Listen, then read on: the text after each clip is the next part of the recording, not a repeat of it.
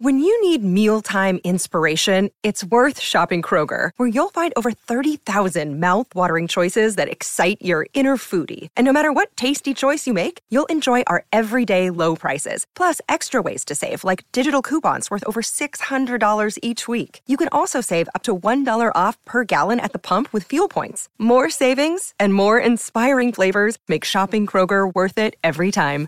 Kroger, fresh for everyone. Fuel restrictions apply.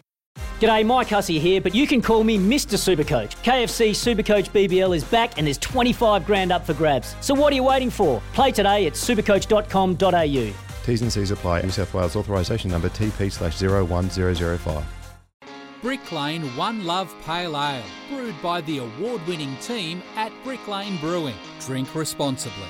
Access to the best in construction industry training? Call Master Builders Victoria today. Afternoons on SEN. Welcome back to the show. Julian DeStoop sitting in for Dwayne Russell. So 14 days to go to the 2022 AFL National Draft. So we're going back 14 years today to the 2008 National Draft. Uh, Jack Watts picked one, Nic Naitanui picked two, Stephen Hill picked three. Uh, some of the other notables in that draft, Michael Hurley picked five, Daniel Rich still playing, pick seven, Jack Ziebell still playing, pick nine, Phil Davis still playing, pick 10, Steele Sidebottom, still playing, pick 11. Uh, other premiership players out of that draft Ryan Schoenmakers, Luke Shuey, Jack Redden, Jordan Roughead, Liam Shiels, Lee Brown. It also included Rory Sloane, pick 44, Michael Walters, pick 53, Dan Hannebery, pick 30, Dayne Beams, 29. Uh, David Zaharakis, 23. Hayden Ballantyne, 21. So a pretty strong draft uh, when you look back on it. The Tigers that year had pick eight, and they selected our next guest, Tyrone Vickery's been good enough to join us uh, to go back down memory lane this afternoon. G'day, Ty. Hey, mate, how you going? Very good. Uh, great to catch up. Before we go back uh, to your memories of the draft and, and having a look back through your AFL career, where's your footy journey taken you on since?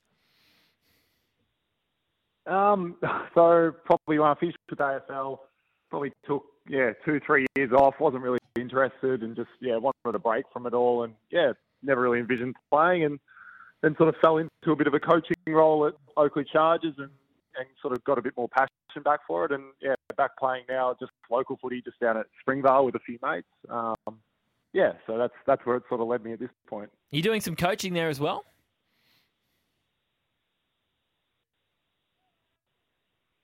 Uh, at Springvale, yeah, I try and help out. Nothing in official capacity, but uh, yeah, just try and try and help out where I can and, and support the coaches as best I can.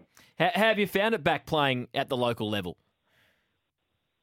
Um, yeah, it's been. Oh, look, it's you know, it is really pure football. Everyone's there for the uh, you know for the love of it, for the love of the community, you know, love of the sport and that. So it's it's been a really nice change. You know, it's not obviously not the pressure that, that comes with high levels. Um, but yeah, it's uh, certainly been. It is different football in many ways, and uh, and that. But it's it's really fun. You know, it's it's a great way to to even just socialise with for twice a week at training and that sort of thing. I've I've really thrived on.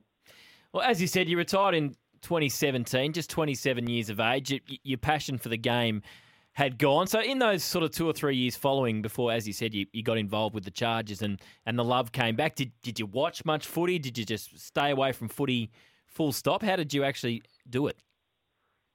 Um, I probably the last game I probably watched was the Richmond Richmond Granny, just because obviously I had so many mates playing and, and that sort of thing. And then, yeah, then I basically went and travelled overseas for a couple of years um, with my wife, and that was it. Yeah, I didn't really keep up with any football. Didn't really, yeah, didn't really watch any or, or keep up to date with anything. I didn't. Yeah, just sort of didn't really have an interest for those two two to three years. How'd you feel when the Tigers won that flag? In obviously they went on to 19 and 20, but how'd, how'd you feel when they won the flag in 17? Oh, just it was it was just so happy for the guys. Like you know, you, there were a lot of guys there. I played my full eight years that I played at Richmond with, and you know, you, there was a lot of tough times there, and just to see them, and you know, being able to see how how hard they worked, you know, right from the age of 20 right up to you know 26 when they're winning it was um yeah, it was really special. It was it was just such a such a great occasion to watch. Absolutely.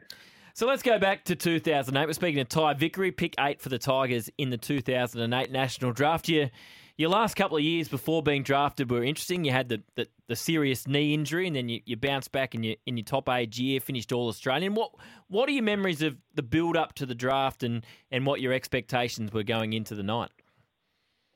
Um, oh, look, it was a it was a pretty hectic time, you know. So we, you know, we used to have draft camp up at the AIS in Canberra, and that was obviously just a massive occasion, and everyone flying in from all over the country, and you know, you you clock that in, you get all your all your interviews done with clubs, and then it keeps going, and then you sort of try and knuckle down and get your exams done. And the, sort of my timing was that three days after my last exam, or two days, was when the draft was. So I I really had no time to really you know, enjoy and just relax or anything. It just sort of went one to the other, and then two days later, you're day one at your at your club. So I just remember it being just a really hectic time, but it's it's it was so exciting, you know, like you you don't know where you're going to go, you don't know who else is going to go to the same club, you don't know where your mates are going to go. It was um yeah, it was just a it was a re- just a really special time for an yeah for an 18 year old.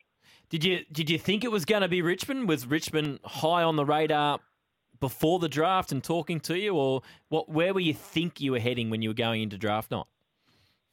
Um, yeah, by draft time, I think it was it was sounding like unless there was a real curveball, that that was how it was sort of going to fall. Um, I think some drafts probably become really predictable for the top ten, uh, you know, a couple of days out, and then others just there are there's genuine, you know, genuine intrigue, and, and no one quite knows. Um, but mine was sort of yeah, I think from memory, you know, within the last week, it was looking like it was it was really gonna it was gonna go that way, just as much as anything because there was you know there's no trading picks on the night or anything like that, so it would sort of it was all very settled.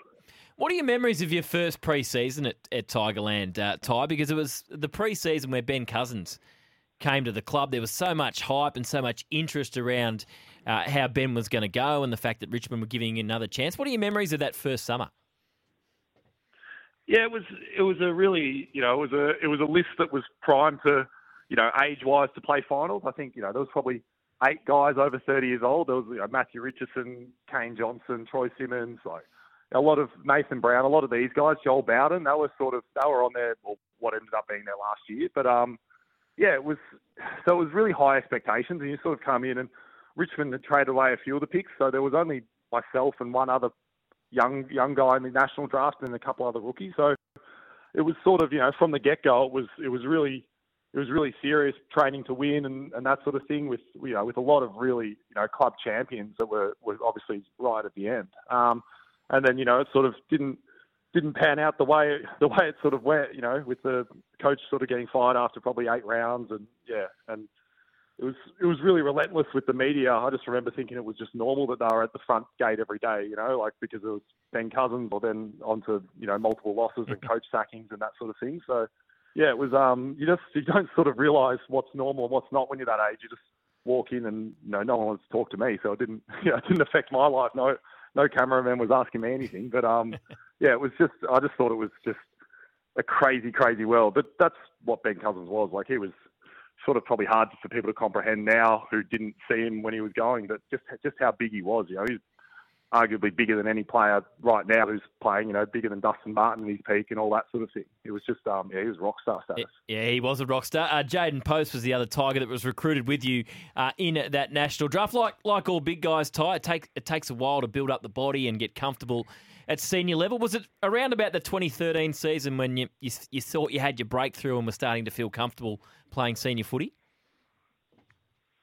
Um, yes, obviously, you know, we played a few games in the back end of, the fir- of my first season, and then second one played played a few more, and, and it was it was a tough role because it was back before the sub rule initial sub rule came in, and so you played two ruckman, and it was seven minutes on, seven minutes off, and it was um, you know, I was just trying to find my feet there, and, and was probably really struggling, but I mean, I was still quite young, and then the sub rule came comes in, the initial one with the green vest, um, three on the bench, um, and that sort of forced me to play forward and second ruck, and, and that really helped me. I was, you know, probably more of a, you know, turned into more of a natural forward than even though I hadn't really played it before. Um, and then, yeah, sort of went from there, and you know, after a few seasons, and gets a bit easier, and you've got, you know, you're learning off really good players like sort of, you know, Jack Riewoldt, and they brought in Brad Miller as sort of a veteran as well to, to help guide us. Um, yeah, and probably the age of 23, you start really feeling comfortable, and you're, you're much more about the team's performance. Initially, in the first few years, it's it's really selfishly about you. You're, you're really concerned about your own performance, getting kicks and stats and that sort of thing. And you know, like you sort of transition into really buying into playing your role and what's best for the team once you you know once you become comfortable in your own skin. I think. How do you look back on your AFL career, Ty? You, you sort of mentioned 2009. You know, there's cameras everywhere, and but it was okay for you because no one was interested in speaking to you at that stage. But your career was it was heavily scrutinised for the good and the bad. Now that you've been away from it for quite some time, how do you look back on your AFL journey? Um, yeah, I mean, look, it, as you said, it, it probably was it was pretty heavily scrutinised. You know, I didn't help myself with a few things. You know, those tribunal appearances, things like that. Um, look, at the end of the day, I reflect that. You know, I know I, at times I played some really good footy in a in a really good Richmond Richmond team. You know, we finished I think fifth twice, and you know, really close to fourth as well. Um, yeah, I mean, look, I certainly look back with you know you look back with no regrets, knowing that in the moment you you know you did your best and you, and you did what you thought was right. And just finally, before I let you go, you, what's your role at local footy? You're just the big bear in the square and just kick it up high to you. You're spending some time in the ruck. How's the bo- how's the body? Um, the body's actually not too bad. I think the sort of four years away from football really helped. Um, so I mean, I don't. I try and get up and ground, up and down the ground a little bit, and, and spend a little bit of time in the ruck. Um, but yeah, I mean, it's just a. It is a.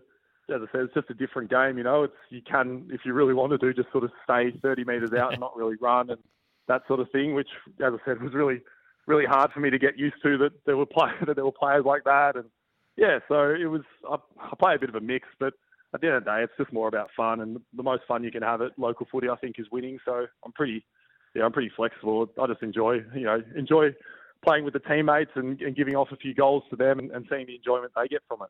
Well, Ty, great to catch up. It was a, it was an excellent career. It was, a, uh, you know, you had plenty, plenty of time at uh, Richmond, played in some finals as well. But uh, it's great to hear you loving footy again. Now, thanks so much for taking our call this afternoon.